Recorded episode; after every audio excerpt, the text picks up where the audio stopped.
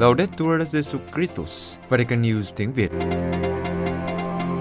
Radio Vatican, Vatican News tiếng Việt. Chương trình phát thanh hàng ngày về các hoạt động của Đức Thánh Cha, tin tức của Tòa Thánh và Giáo hội Hoàng Vũ được phát 7 ngày trên tuần từ Vatican và Roma. Kính mời quý vị nghe chương trình phát thanh hôm nay thứ ba ngày 3 tháng 8 gồm có Trước hết là bản tin Kế đến là một giáo hoàng và người trẻ.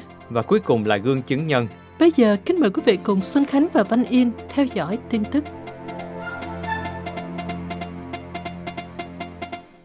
Đức Hồng Y Sangri chủ sự lễ an táng Đức Hồng Y Van Noa. Vatican hôm 31 tháng 7 lễ Thánh Y Nhã tại bàn thờ ngay tòa trong đền thờ Thánh Phêrô, Đức Hồng Y Leonardo Santri, Phó Niên trưởng Hồng Y đoàn, đã chủ sự thánh lễ an táng cho Đức Hồng Y Albert Van Noa, Hồng Y cao niên nhất, qua đời ngày 29 tháng 7. Trong bài giảng, Đức Hồng Y Sangri gọi Đức Hồng Y văn Noa là một con người và một ký thứ hữu cương quyết và quyết đoán khi 18 tuổi đã đi bộ băng ngang qua nước Pháp đang bị quân phát xít Đức chiếm đóng để gia nhập dòng tên. Nói về cố Hồng Y, một chuyên gia kinh thánh, Đức Hồng Y Sangri nói, Ngài không bao giờ coi sách thánh như một bản văn khô khan cần được mổ xẻ và chia nhỏ, nhưng luôn có khả năng hiểu được đằng sau cấu trúc và thành phần của các đoạn văn là quy chiếu về Chúa Kitô và vì thế Ngài cầu xin ơn được thu hút cũng có thể là kinh nghiệm của mỗi chúng ta, không phải bởi một vinh quang xa vời, nhưng bởi vinh quang đưa chúng ta đến sự hiệp thông với Thiên Chúa. Đức Hồng Y Santri nói thêm, chúng ta có thể so sánh cuộc sống của một nhà kinh thánh và Hồng Y văn Noa với cuộc đời của người ký lục đã trở thành một môn đệ của nước Chúa, có thể rút ra những thứ cũ và mới từ kho báu của mình, như Ngài đã giảng trong dịp tĩnh tâm dành cho giáo triều Roma vào năm 2008. Đức Hồng Y Santri nhắc lại rằng, nhiều người trong chúng ta đã có mặt tại tuần tĩnh tâm dành cho giáo triều Roma năm 2008, và chúng ta được dẫn dắt bởi một người anh em trong đức tin, người hoàn toàn bị chiếm đoạt bởi lời Chúa mà Ngài loan báo cho chúng ta.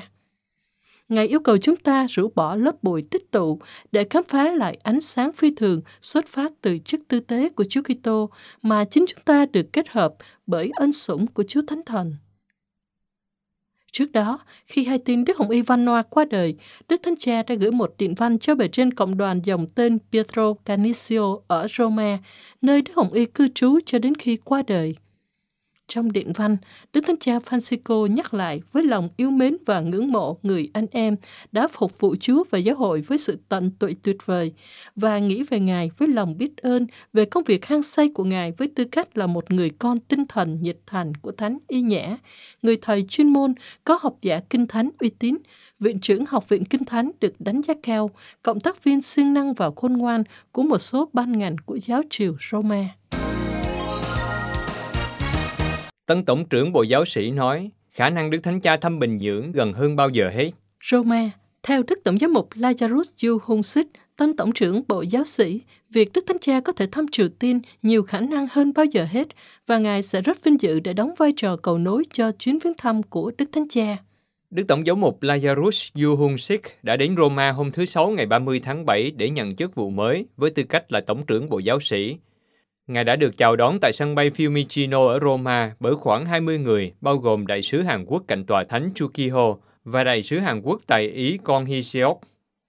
Theo Đức Tổng giáo mục Yu, trở lại Roma lần này, Ngài có một cảm giác khác so với khi đến học thần học tại thủ đô Ý vào năm 1975. Do đó, Ngài cam kết cống hiến hết mình để hỗ trợ Đức Giáo Hoàng. Về triển vọng, Ngài sẽ đóng góp vai trò cầu nối cho chuyến viếng thăm của Đức Thánh Cha tại Triều Tiên. Tân Tổng trưởng Bộ Giáo sĩ cho biết, đây sẽ là vinh dự lớn đối với Ngài. Ngài chia sẻ rằng không có một bất hạnh nào tồi tệ hơn khi những người anh em đã phải chia cách trong hơn 7 thập kỷ. Đức Tổng giáo mục nói thêm rằng, chuyến viếng thăm của Đức Thánh Cha đến Bình Nhưỡng chưa bao giờ có nhiều khả năng hơn bây giờ, và chúng ta thấy sẽ có một kết quả tích cực nếu chúng ta bắt đầu bằng những cuộc thảo luận nhỏ. Ngày 11 tháng 6 năm 2021, Đức Thánh Cha đã bổ nhiệm Đức Hồng Ilayaro Yuhun Sik cho đến khi đó là giáo mục của giáo phận Daegu, Hàn Quốc, làm tân tổng trưởng Bộ Giáo sĩ, thay thế cho Đức Hồng Ibinami Nostenla đã được Đức Thánh Cha nhận đơn từ chức khi gần 80 tuổi. Đức cha Lazaro Yu sinh năm 1951, Ngài chịu chức linh mục cho giáo phận Daegu và năm 2013 được bổ nhiệm làm giáo mục phó của giáo phận. Hai năm sau đó, Ngài trở thành giáo mục chính tòa. Ngài là chủ tịch của Ủy ban Hòa bình của Hội đồng Giáo mục Hàn Quốc và đã bốn lần đến thăm Triều Tiên. Việc bổ nhiệm một giáo mục châu Á làm tân tổng trưởng Bộ Giáo sĩ sau khi bổ nhiệm Đức Hồng Y Luis Antonio Tagle, người Philippines, làm tổng trưởng Bộ Loan báo tin mừng cho các dân tộc, cho thấy sự quan tâm của Đức Thánh Cha đối với Á Châu. Đức Tổng giáo mục Yu Hun Sik bắt đầu nhậm chức vào ngày 2 tháng 8. Trong 6 tháng đầu năm 2021, trung bình mỗi ngày có 17 Kitô hữu Nigeria bị sát hại. Nigeria, theo báo cáo của Tổ chức Bác Ái trợ giúp các giáo hội đau khổ, khoảng 3.462 Kitô hữu tại Nigeria đã bị sát hại trong 6 tháng đầu năm 2021.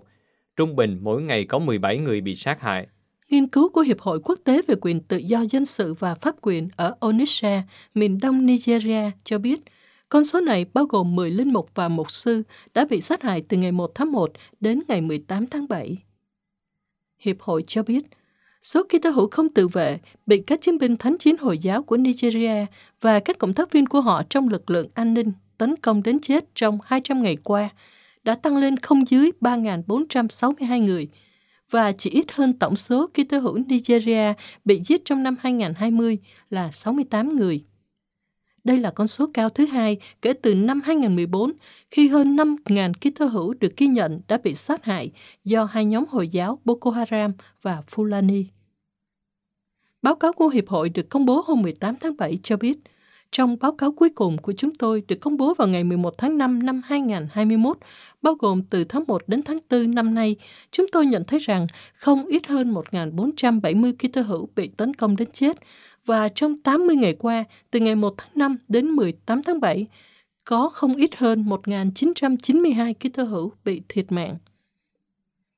Nghiên cứu của Hiệp hội Quốc tế về quyền tự do dân sự và pháp quyền cho thấy rằng 2.200 ký Kitô hữu đã bị bắt cóc từ ngày 1 tháng 1 đến ngày 30 tháng 4 năm nay và 780 người bị bắt cóc từ ngày 1 tháng 5 đến ngày 18 tháng 7, tổng số 3.000 người bị bắt giữ kể từ đầu năm 2020. Các nhà điều tra cho biết, ít nhất 3 trong số 30 Kitô hữu bị bắt cóc có thể đã chết khi bị giam cầm và dự đoán khoảng 300 Kitô hữu bị bắt cóc đã chết trong nửa đầu năm nay. Các nhà điều tra cũng cho biết khoảng 300 nhà thờ là mục tiêu tấn công kể từ tháng 1 năm 2021. Bang Taraba ở đông bắc Nigeria là nơi tồi tệ nhất với ít nhất 70 nhà thờ bị đe dọa hoặc bị tấn công nghiên cứu tố cáo sự bỏ lơ của chính quyền Nigeria đối với các vụ tấn công Kitô hữu. Bên cạnh con số Kitô hữu bị sát hại bởi hai nhóm Boko Haram và Fulani, lực lượng cảnh sát và các lực lượng vũ trang khác của Nigeria cũng bị cho rằng có trách nhiệm trong cái chết của 490 Kitô hữu. Thánh giá Ngày Giới Trẻ Thế Giới thánh du qua 50 thành phố của Tây Ban Nha Lisbon, trong tháng 9 và tháng 10 tới đây, Thánh giá Ngày Giới Trẻ Thế Giới sẽ thánh du qua 50 thành phố của Tây Ban Nha. Một trong số những hoạt động được Giáo hội Bồ Đào Nha thực hiện nhằm khuyến khích giới trẻ tham gia Ngày Giới Trẻ Thế Giới Lisbon 2023 là tổ chức các cuộc hành hương thánh giá Ngày Giới Trẻ Thế Giới qua một số quốc gia. Và lần này thánh giá sẽ đi khắp bán đảo Iberia. Thánh giá sẽ đến biên giới Tây Ban Nha vào trưa Chủ nhật ngày mùng 5 tháng 9 Cụ thể là giáo sứ Maria Auxiliadora de Fuentes de Oñoro của giáo phận Ciudad Rodrigo. Tại đây sẽ có nghi thức chào đón thánh giá và sau đó thánh giá sẽ được rước đến Ciudad Rodrigo. Thánh giá sẽ ở lại một vài ngày tại các thành phố nhỏ và từ 2 đến 4 ngày ở các thành phố lớn như Madrid và Barcelona, Seville hoặc Valencia và một hành trình đến quần đảo Canaria và vào ngày 29 tháng 10 kết thúc cuộc hành hương, Thánh giá Ngày Giới Trẻ Thế Giới sẽ đến Ajomonte thuộc giáo phận Hefwa. Tại đây, Thánh giá sẽ hiện diện trong thánh lễ vào lúc 6 giờ 30 chiều. Tiếp đến là nghi thức chia tay. Sau đó, Thánh giá sẽ qua biên giới tại sông Guadiana để đến Bồ Đào Nha. Ngày Giới Trẻ Thế Giới có hai biểu tượng đồng hành và đại diện. Đó là Thánh giá hành hương và bản sao bức ảnh Đức Mẹ là phần rỗi của dân thành Roma. Những biểu tượng này đồng hành một cách rất đặc biệt với những người trẻ đang chuẩn bị hướng đến Ngày Giới Trẻ Thế Giới ở đất nước của họ. Như trong tất cả các đại hội giới trẻ thế giới, các biểu tượng được hành hương khắp các giáo phận của đất nước sẽ tổ chức sự kiện trọng đại này. Thánh giá được thực hiện vào năm Thánh 1983, cao 3,8 mét và được Đức Giáo Hoàng Gioan Phaolô II ủy thác cho giới trẻ thế giới vào Chủ nhật lễ lá năm 1984. thánh giá đã thánh du đi khắp các châu lục, gần 90 quốc gia. Từ năm 2000, cùng hành hương với thánh giá có ảnh Đức Mẹ là phần rỗi của dân thành Roma. Từ ngày mùng 4 đến ngày mùng 7 tháng 8 năm 2022, hai biểu tượng sẽ được kính viếng tại Santiago de Compostela, Tây Ban Nha, nhân cuộc hành hương của giới trẻ châu Âu. Ký tơ hữu Iraq tuyên bố tẩy chay cuộc bầu cử. Baghdad, đảng Kitô giáo hay còn gọi là đảng Beth Nahren, gồm các nhà lãnh đạo và các nhà hoạt động của các cộng đoàn Kitô giáo ở Iraq, chính thức tuyên bố tẩy chay cuộc bầu cử lập pháp của Iraq, dự kiến diễn ra vào ngày 10 tháng 10.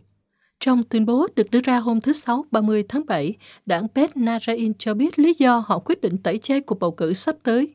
Theo họ, sau cuộc đàn áp đẫm máu những người biểu tình năm 2019, các lực lượng chính trị, trong đó có đảng Kitô giáo đã yêu cầu nhà nước phải kiểm soát vũ khí chặt chẽ, những kẻ giết người biểu tình phải bị đưa ra công lý và tham nhũng phải được giải quyết dứt khoát. Nhưng thực tế, không có yêu cầu nào trong số này được trả lời thỏa đáng – và theo các nhà lãnh đạo của đảng Beth Narain, đều dễ dàng dự đoán rằng quá trình bầu cử sắp tới cũng sẽ diễn ra trong những điều kiện không đảm bảo đủ sự minh bạch và công bằng. Trong tuyên bố, các nhà lãnh đạo của đảng Beth Narain còn chỉ ra rằng các thành phần Kitô giáo không được đại diện cách đầy đủ trong quốc hội. Họ chỉ có 5 ghế trong số 329 ghế quốc hội, có thể làm cho hoạt động bầu cử bị thao túng như đã xảy ra trong năm 2018. Trong lần bầu cử đó, các đảng lớn đã chuyển hàng ngàn phiếu của các nhà hoạt động của họ để ủng hộ các ứng cử viên trung thành và tranh giành một trong năm ghế dành cho Kitô giáo. Vào giữa tháng 7, Đức Hồng Y Luis Rafael Sacco, thượng phụ công giáo Cande, đã bày tỏ lo ngại cuộc bầu cử tiếp theo sẽ bị nhiều cử tri Kitô hữu tẩy chay vì những gì họ đã chứng kiến trong lần bầu cử năm 2018. Các Kitô hữu cho rằng trong lần bầu cử đó có sự gian lận, niềm tin của họ bị đánh cắp từ các ghế quốc hội dành cho ứng cử viên của các cộng đoàn Kitô giáo. Một cuộc bỏ phiếu chính trị sớm là một trong những yêu cầu của những người biểu tình đã xuống đường vào năm 2019 để chống lại chính phủ. Trong bầu khí nghi ngờ chung này, các nhà bình luận và các nhà hoạt động chính trị đang kêu gọi tẩy chay cuộc bầu cử sắp tới. Hội đồng giám mục Madagascar kêu gọi chính quyền không điều hành đất nước bằng vũ lực. Antananarivo, Hội đồng giám mục Madagascar kêu gọi chính quyền không để đất nước mất ổn định và không điều hành đất nước bằng vũ lực. Ngày 29 tháng 7 vừa qua, ông Andri Rajolina, Tổng thống của Madagascar, đã tiếp phái đoàn của Giáo hội Công giáo cùng với các thành viên của văn phòng thường trực của Hội đồng Giáo mục Tại buổi gặp gỡ, Đức Hồng Y Desire Saharajana, Tổng giáo mục của Tổng giáo phận Tuamasina và Chủ tịch của Hội đồng Giáo mục Madagascar nhấn mạnh rằng Chúng tôi chống lại mọi hình thức gây mất ổn định và nắm quyền bằng vũ lực. Đức Hồng Y Chủ tịch tái khẳng định rằng giáo hội công giáo không tham gia vào chính trị. Các giáo mục cũng như các linh mục không tìm kiếm các vị trí chính trị, bởi vì chính trị không phải là sứ vụ, cũng không phải là ơn gọi của những con người trong giáo hội. Ngài nhắc lại, Chúng tôi không có ứng cử viên cho bất kỳ chức vụ chính trị nào. Madagascar đang ở trong tình trạng bất ổn ở nhiều lĩnh vực, trước hết là về chính trị. Theo các nhà chức trách, cảnh sát địa phương và cơ quan tình báo các nước, trong đó có Mỹ, đã phát hiện và ngăn chặn kịp thời vụ ám sát Tổng thống Rajoelina nhằm lật đổ các thể chế hợp pháp của đất nước. Trong khi đó, theo Liên Hiệp Quốc, vì nạn hạn hán kéo dài, Madagascar đang là một trong hai điểm nóng về nạn đói ở mức cảnh báo cao nhất trên thế giới. Một tuyên bố chung của Quỹ Nhi đồng Liên Hiệp Quốc và Tổ chức Lương thực Thế giới cho biết, ít nhất nửa triệu trẻ em dưới 5 tuổi sẽ bị ảnh hưởng bởi suy dinh dưỡng cấp tính, với những thiệt hại không thể phục hồi đối với sự tăng trưởng và phát triển của các em.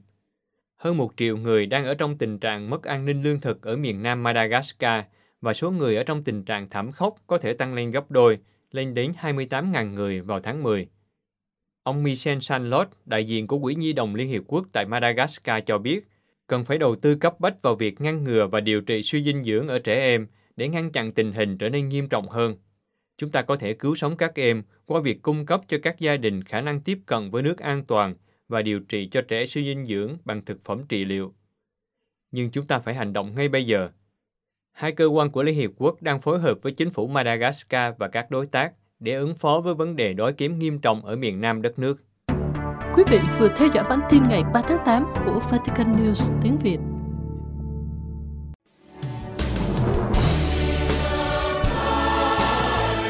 Vatican News tiếng Việt chuyên mục Giáo hoàng và người trẻ.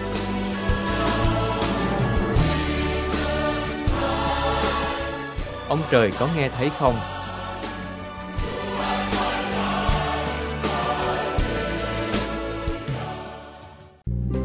Xin chào, chào mừng các bạn quay trở lại với chương trình Giáo Hoàng và Người Trẻ và như thường lệ với người dẫn là mình, Yin Kabul và Trung Hưng.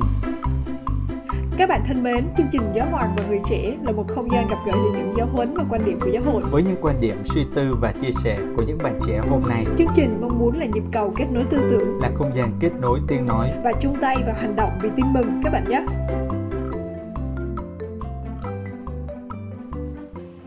Bánh mì Sài Gòn đặt rột thơm bơ, một ngàn một ổ, bánh mì đây. Wow, này còn bán bánh mì nữa hả? Ồ, thầy thầy Hưng không biết à.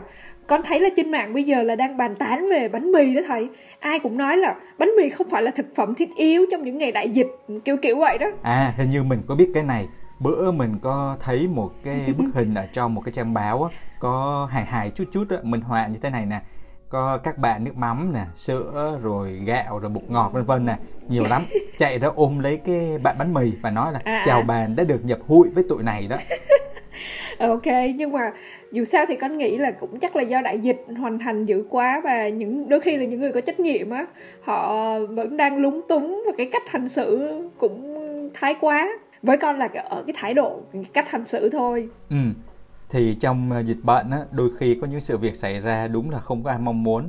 Hy vọng là bệnh dịch mau sớm kết thúc để các anh chị em đặc biệt là những người ở Sài Gòn á mau chóng quay trở lại với cuộc sống bình thường đó. Dạ đúng rồi đó dịch bệnh khiến cho cuộc sống xáo trộn hết cả lên luôn và với chương trình ngày hôm nay á thì chúng mình mở đầu với cái màn chào đón bánh mì của Gen thì mình nghĩ có lẽ hôm nay chúng ta có thể đó là một cơ hội á để chúng mình một cách nào đó vừa trò chuyện nè rồi vừa chia sẻ chút tâm tình gì đó với quý thính giả ừ.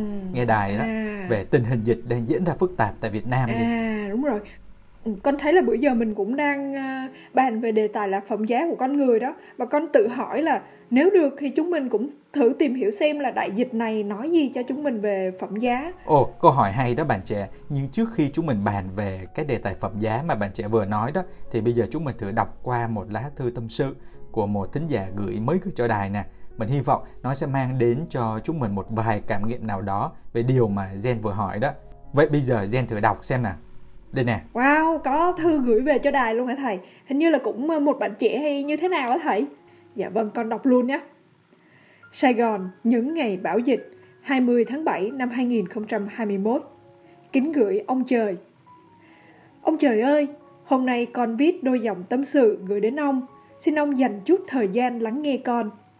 Đang độ tuổi tin, con phải vô đây ngồi cách ly vì bà Corona viếng thăm phổi con mà không chịu về. Bà định cư ở đó, định sinh sôi nảy nở mở rộng địa bàn. Vì bà ấy hành quá mà làm con khó thở. Con phải thở bằng bình oxy. Vậy mà thường ngày con đâu có quý gì những làn không khí trong lành. Ông đã ban tặng miễn phí cho con.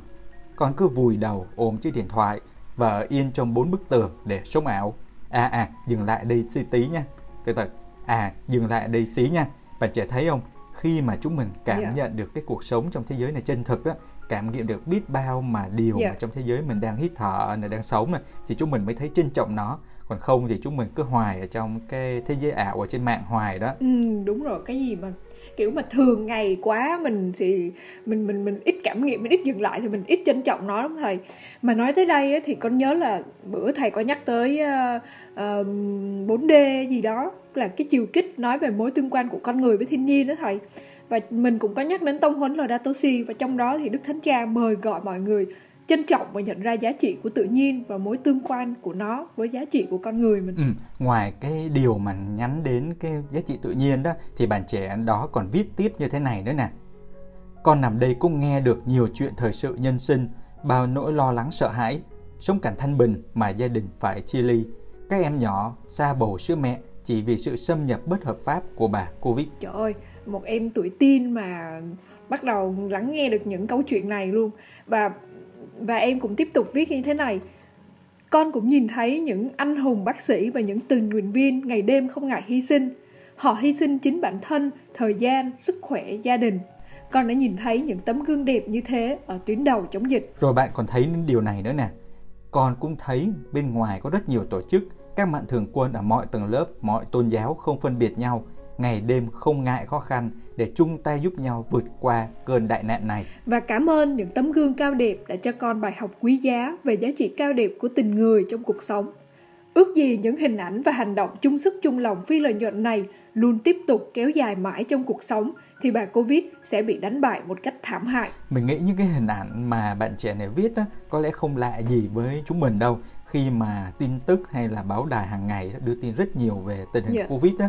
Nhưng ở đây á, thì mình thấy có một điểm khá đẹp mà mình nghĩ Gen có lẽ cũng thấy đó đó là cái tình người đó Gen yeah. Dạ. như nãy Gen có nói về cái phẩm giá độc đáo của con người đó thì mình nghĩ ở đây nó cho thêm một điểm đó đó nào đó đó đó là tình người một chiều kết nối kết con người với nhau á và vừa rồi hàng trăm tu sĩ đó không chỉ là công giáo mà cả các tôn giáo bạn đó, cũng tham gia vào tuyến đầu chống dịch luôn đó. Dạ đúng rồi, dạ đúng rồi, đúng rồi đó thầy. Và con cũng thấy là ngay trên kênh Vatican News cũng đưa tin về các hội dòng rồi các sơ các trận nhận rau rồi thực phẩm đồ dùng rồi đèo trên xe máy cồng cành từng túi một chở đến các khu cách ly rồi các hội từ thiện rồi cả nhóm hay là cá nhân đó và con thích nhất là nghe mấy lời chia sẻ của các cô chú thiện nguyện là dịch giả này ở nhà, có làm được gì đâu. Mình thấy đây có nhóm giúp cho những người bị cách ly thế thế thì mình tới giúp giúp được gì thì giúp. Dịch giả có ai muốn gì đâu. Kiểu vậy á, mình cảm thấy một cái cách rất là đơn sơ. Mà khi Gen nói đến các sơ đó, thì mình cũng có nghe một sơ ở đâu đó có tâm sự như thế này nè. Khi có người ta chở rau từ ờ, quê lên á, ngay lúc giữa đêm luôn thế là các sơ phải dậy rồi dẫn họ rồi sắn tay sắn áo lặt lựa rau củ nè sắp xếp nè vì họ cũng vất vả đi đường xa tới rồi trời nóng rồi rau củ dập yeah. này kia nên cũng phải tranh thủ làm cho kịp đó. Con cũng thấy những cái câu chuyện, những cái chia sẻ này đó thầy. Và bên cạnh đó, không chỉ là những vấn đề về sản phẩm, về thực phẩm phải đưa đến tay mọi người một cách tươi hay là còn sử dụng được á, mà là ở cái cách thức làm từ thiện á, cũng đang là dấy lên một rất là nhiều tranh cãi ở trên mạng xã hội á. Và con nghĩ là mọi người không chỉ những là thời gian, sức khỏe đâu, mà mong muốn là mọi người, những tình nguyện viên hay là các tu sĩ họ còn có khôn ngoan và họ còn có được sự khôn ngoan và cái định hướng trong cái cách thức mà họ làm nữa. Đúng là của cho không bằng cách cho mà người Kitô hữu của mình á, khi thực hiện thì làm sao cho thấy được cái tác phong tin mừng. Dạ dạ đúng rồi à, đó. mà quay trở về với lá thư mà người bạn trẻ mà chúng mình đang đọc đó thì đầu thư bạn có gửi đến ông trời nên cuối thư bạn kết với nhiều câu hỏi đó. Này Jen thử đọc xem như thế nào. Dạ bạn kết như thế này nè. Vì mỗi khi có chuyện kinh thiên động địa thì con hay nghe cha mẹ ông bà người hàng xóm hay là bất cứ ai cũng thốt lên trời ơi là trời ông trời ngó mắt xuống mà coi tôi khổ quá mà ông trời ông có mắt không sao lại để cớ sự ra thế này trời đánh thánh đâm mày Nói chung, con đều thấy những lời trách móc ông nhiều hơn là cảm ơn ông vì những thứ tốt lành mà ông làm cho nhân gian này. Ồ, đây là điều mà bạn trẻ đó đó, nghe thấy người khác thốt lên, còn đây chính là điều mà bạn đó nói lên từ suy nghĩ của bạn đây nè. Hôm nay con cũng muốn hét thật to, ông trời ơi, ông dạ, đang ở rồi. đâu?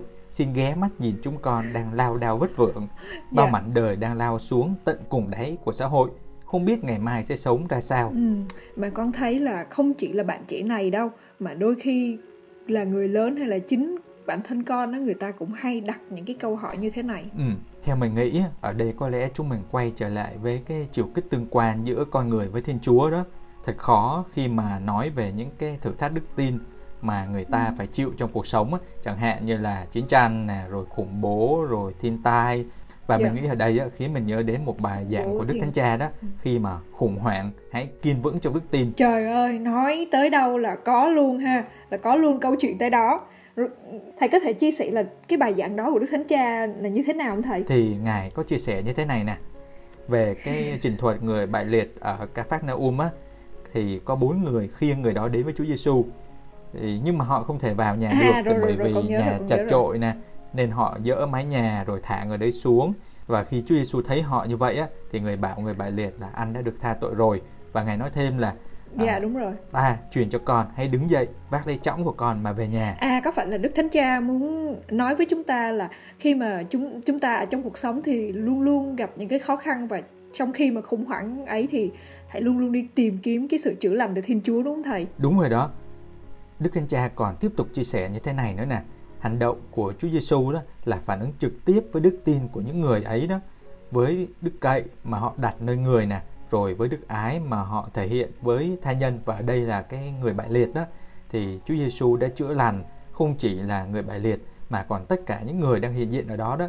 Một sự chữa lành cả thể Dạ. lý và cả tinh thần nữa tất cả với nhau và đây là hoa trái của cuộc gặp gỡ cá vị và cộng đoàn. Và đúng là hoa trái mà trong cái thời điểm khó khăn trong cái thời điểm đại dịch này á thì con nghĩ là những cái cuộc gặp gỡ của mọi người với nhau khi mà mọi người chăm sóc nhau mọi người thương thương yêu nhau trong cái hoàn cảnh này á. Và cái hình ảnh mà Jen vừa nói đó đó là tình người rồi tinh thần cùng nhau giúp đỡ Dạ. nhau vượt qua đại dịch đó thì Đức Thánh Cha cũng mời gọi chúng ta đó là chúng ta hãy thử nghĩ đến tình bạn như thế và đức tin của tất cả những ai mà hiện diện ở trong ngôi nhà, trong cái ờ, trình thuật vừa rồi á, tất cả được củng cố nhờ phép lạ của Chúa Giêsu á, cuộc gặp gỡ chữa lành với Chúa Giêsu đúng là trong thời điểm này á, những cái hình ảnh về tình Chúa, tình người như là những cái tia hy vọng trong cái cơn bão đại dịch á, và và con cũng mong là đại dịch sớm kết thúc Các bạn thân mến, chương trình Giáo Hoàng và Người Trẻ muốn là nhịp cầu kết nối tiếng nói của Đức Thánh Cha và quan điểm của giáo hội với các bạn. và các bạn có thể cộng tác bằng cách gửi những câu hỏi hay những thắc mắc, những tranh trở hay ý tưởng cách thức sáng tạo và mới mẻ cho chương trình của chúng mình qua địa chỉ email giáo hoàng và người trẻ a gmail.com hay nhắn tin cho chúng mình qua trang Facebook Vatican News tiếng Việt hoặc để lại các dòng comment trên YouTube nhé. Hẹn gặp lại các bạn vào thứ ba tuần tới. Xin chào và hẹn gặp lại.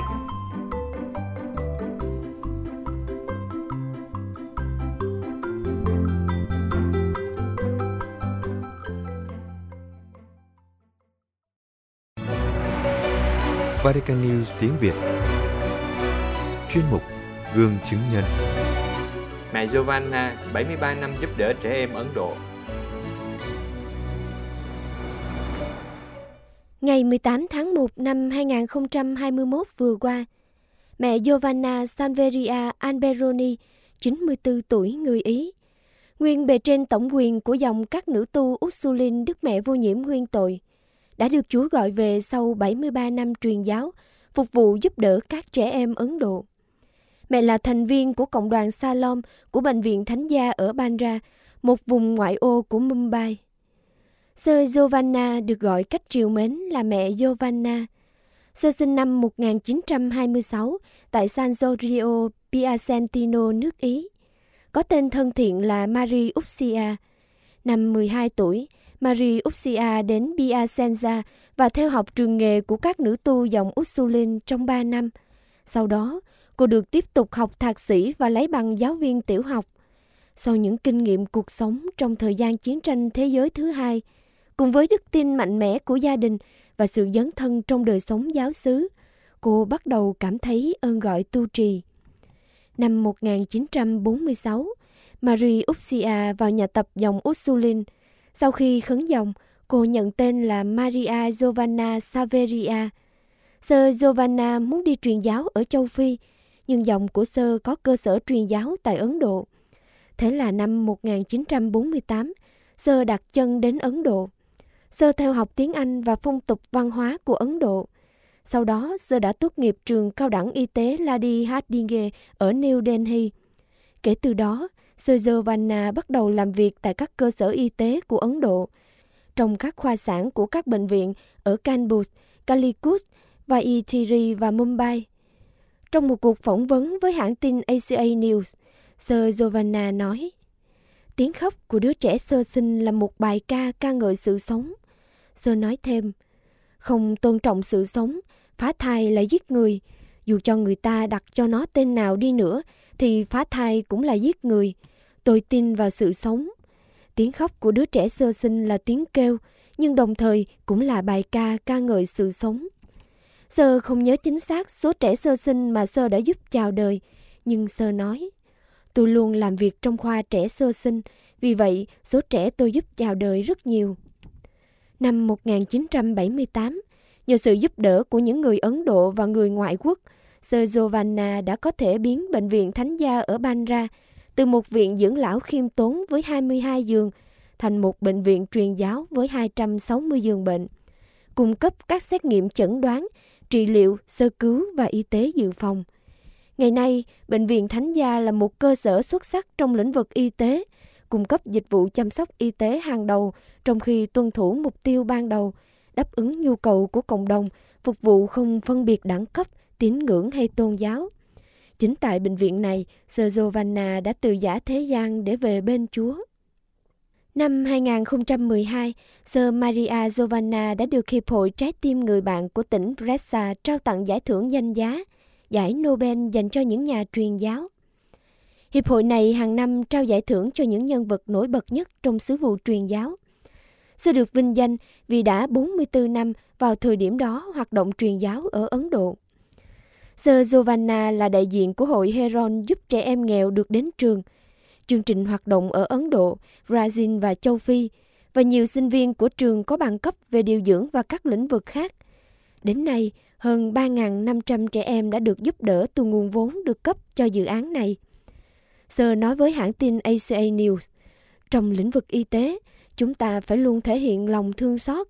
Không có lòng thương xót thì ngành y tế không thể thực hiện được. Chúng ta cũng phải là nhân chứng cho khuôn mặt nhân từ của Chúa Cha.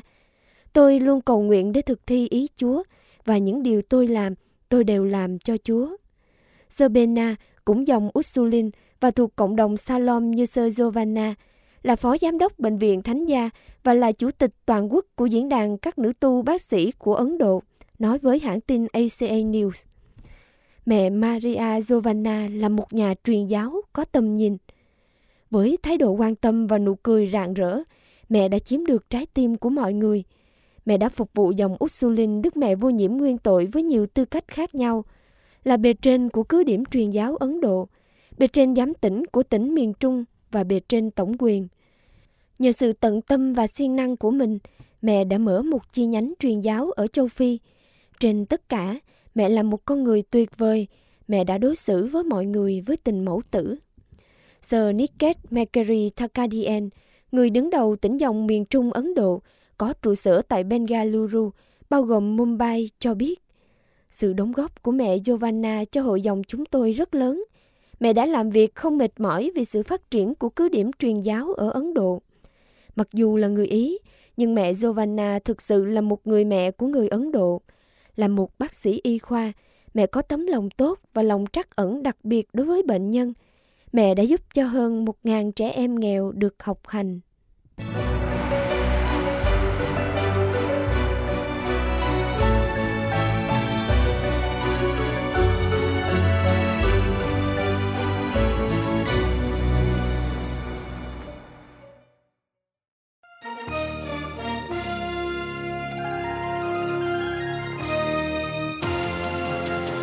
Cảm ơn quý vị đã chú ý lắng nghe chương trình Radio Vatican của Vatican News tiếng Việt.